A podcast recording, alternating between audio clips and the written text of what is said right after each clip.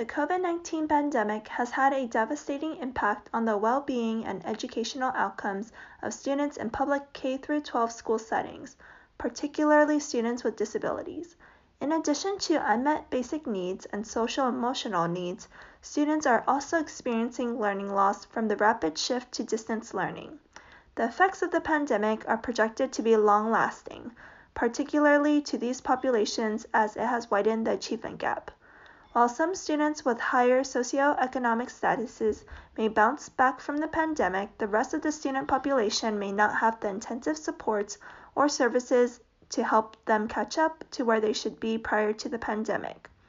In order to be proactive in addressing the inequities in our educational system, I urge district administrators to analyze their existing data on where those inequities from the pandemic exist such as academic gaps that widen among various student populations. They need to be prepared in how to address them, allocate learning loss funds to targeted interventions and supports for these student populations who need them the most, and also work together to address the learning loss of their students when instruction returns back to in person.